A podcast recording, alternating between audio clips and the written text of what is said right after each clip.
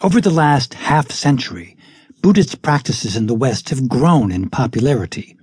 Mindfulness has become associated with stress reduction, enhanced immunological protection, psychological well-being, and profound states of happiness.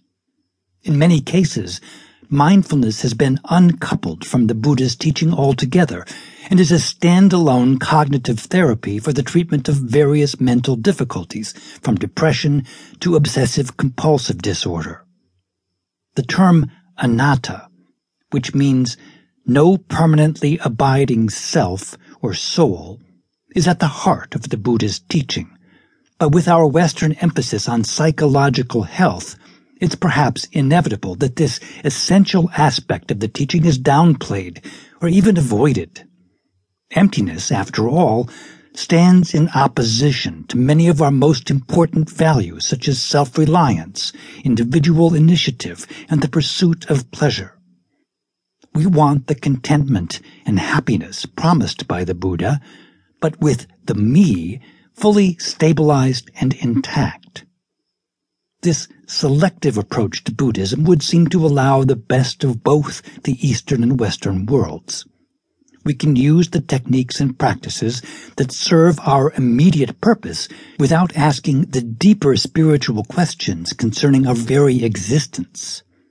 Best of all, the methods work, and the benefits of greater mindfulness dramatically affect both our mental health and the ease of our life. The story would end happily here, except that there's a rub when we pare back the Dharma, the Buddha's teaching.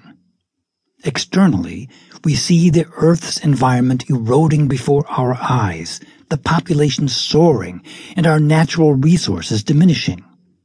We see unparalleled greed and anger forming greater divisions within an ever-shrinking planet. At a time when the world pleads for kindness and compassion, we see cultures continuing their ancient bickering while forgetting their commonly shared heritage. Internally, our problems continue as well. We hurt and we don't understand why. Fear, desire, and grief fill our lives. Our psychological sophistication should solve our problems, but therapies and self-improvement methods don't seem to diminish our isolation and separation.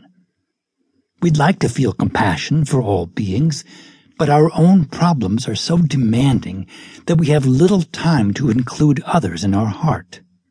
We try to compensate for these shortcomings with more socially engaged activities, but find that our motivation is often based in righteousness, which further divides the world. Through all our techniques and procedures, the sense of I remains the cornerstone of our existence. When we look at our experience, we appear to be the center of the universe.